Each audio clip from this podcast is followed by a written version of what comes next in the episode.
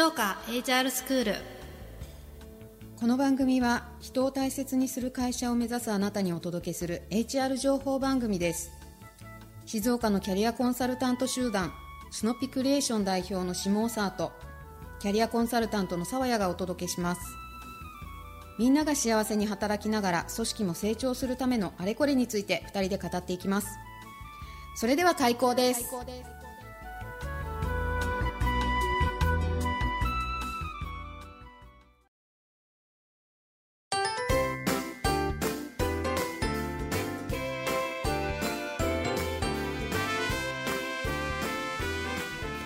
はい、はい、始まりましただいごかいめ、はい、ごかいめすごい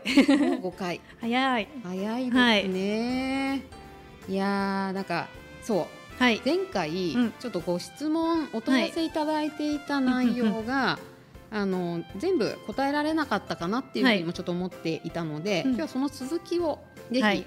お伝えしていきたいなと思いますがよろしいでしょうか。お願いします。ありがとうございます。あの前回ねあのメッセージとご質問いただいていた内容をもう一回ちょっと読ませていただくと、まあ、ワンオンワン の持つ可能性に期待していますと。で話を聞いてくれるっていう用意があるとあるかないかっていうのは、まあ、エンゲージメントにも大きな関係性があると思うのですがお二人はどのように考えられますかというところのこのエンゲージメントについてちょっと今日は、うんはい、千穂さんに聞いてみたいなと思いますが、はい、まずこのエンゲージメントとワンオンワンの関係性については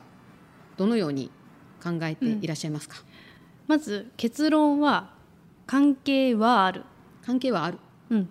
関係はある。だからワンオンワンをやるとエンゲージメント、うんうん、正しいですね、うんうん。しっかりとちゃんとしたすごいちゃんとしたワンオンワンのスキルを使ってしっかりとできていればエンゲージメントは上がると思う。なるほど、はい、なんで関係はあると思う。なるほど、はい、でエンゲージメントとは何かですよね。そうですねそうそうそうあの世の中こうエンゲージメントってよくこう私も聞くんですけど、うん、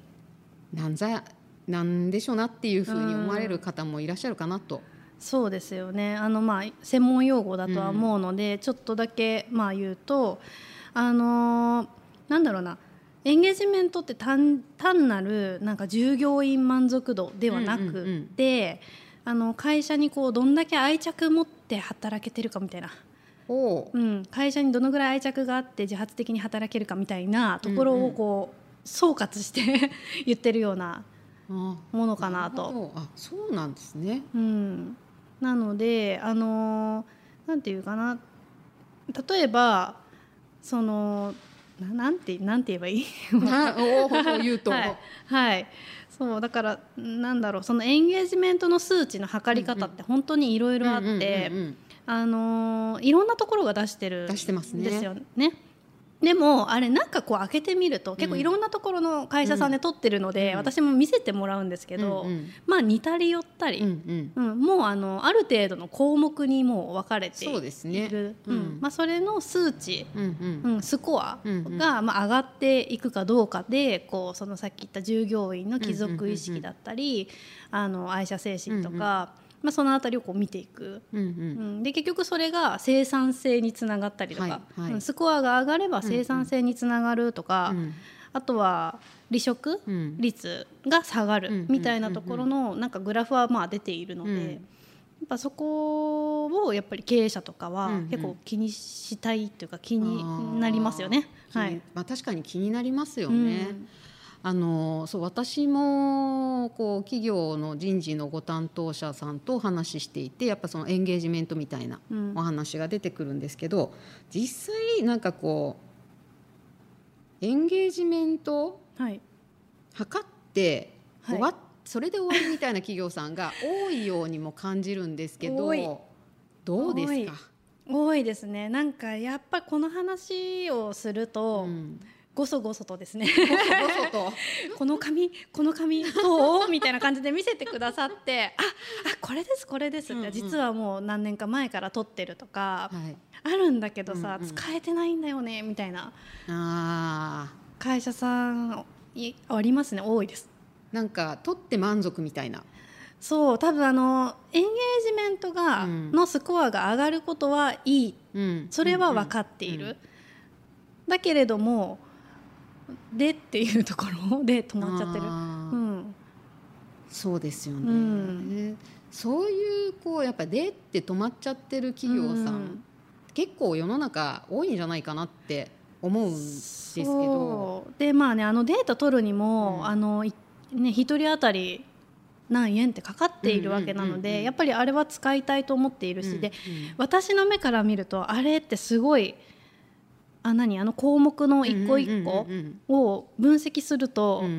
すごい大切なところが見えるんですよ、うんうんうん、だからもったいないなっていう気はする。 あ, あれあのそのまま取りっぱなしっていうね、取りっぱなし取りっぱなしやりっぱなしみたいな、毎年ずっと測ってはいるみたいな、で数が上がった下がったで一喜一憂するっていう、そうそう、だからなんかやっぱりそれを取るだけではなくて、うん、あのそでどうなのか、うん、あのこの結果から見て取れる作戦を立てなきゃいけないと思う、うんうん、あというと、ああ作戦というと、んどうだろう、なんかなんだろうな、多分会社の課題がそこにある、会社の課題がそこにある、はいはい、例えば、はい、なんかこう今までいろんな企業さんのこう、はい、そういうご相談受けてこられたと思うんですけど、うんはい、なんかこうこういう項目に対してはこういう作戦をこう一緒に考えたよとか、はい、なんかそういう事例とか、 なんかあれば、はい、ぜひ皆さんも聞きたいんじゃないかなと。あー、た例えばなんか分かりやすいのがやっぱりさっきのあのさっきというかあのご質問にあったワンオンワン、あれに直結するようなものは結構あるなと思っていて、あのエンゲージメントのスコアすごく面白いのが、うん、あの会社のなんていうかな、例えば設備とか、うん、働き方とか、うん、制度とか、うん、何にも変わってないのに、うん、そ例えばワンオンワンとかをしっかりやることによって数値が上がるんですよ。上がるんですね。そう、あれはびっくり、私もちょっとびっくりしたんですよね、うんうんうん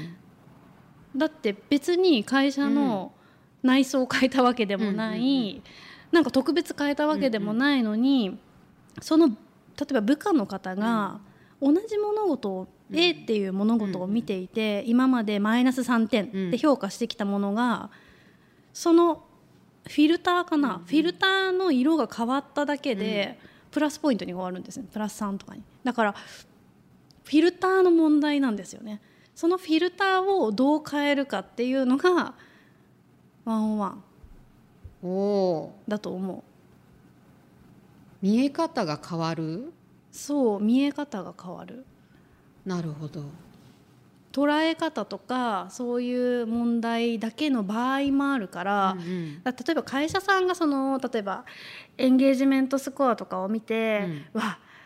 そうなんだ、じゃあすごい大々的にこれやらなきゃとか、なんとか研修入れてどうのこうのとか、すごいバカでっかくこうなんかなんかすっごい大きいなんか何百万かけてこういう風にしましたみたいな、えーと設備投資でこういうの入れました、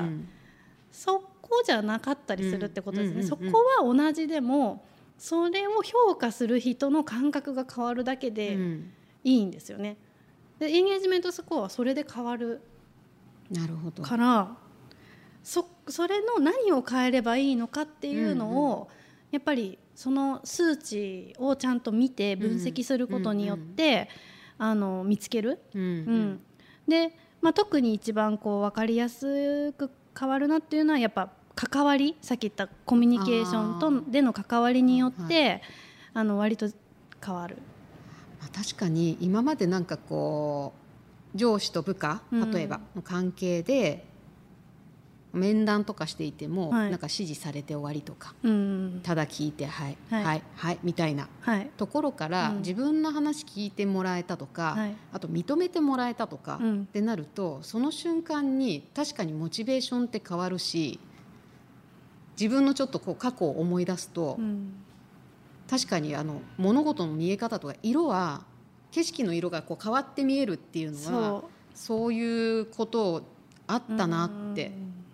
うん、なんかあの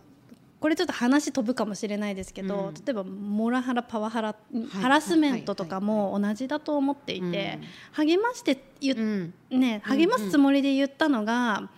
モラハラだって言われてしまったり、うん、でもそれって多分関係性の問題だけなんですよね、うんうんうん、だからそこの関係性が結局エンゲージメントにも響くし、うんうんうんうん、でやっぱその関係性づくりがワンオンワンとかで醸成できるんじゃないかな、うんうん、だから正しいワンオンワンをやればあの変わると思う。なるほど。あのー、最後ちょっとまあそろそろお時間も来たので、はい、最後あの一つ私聞いてみたいなと思ったのがこの、まあ、今回エンゲージメントについてちょっとお話を伺わせていただいていたんですけれども、このエンゲージメントを図った後に、うんうん、こうこれはやっぱり大事にしておこうねと、こういうことを心がけてやった方がいいねっていうところをこうなんか聞いていらっしゃる皆さんにアドバイスというか、はい、あればお伝えいただきたいなと思うんですがいかがですか。うん、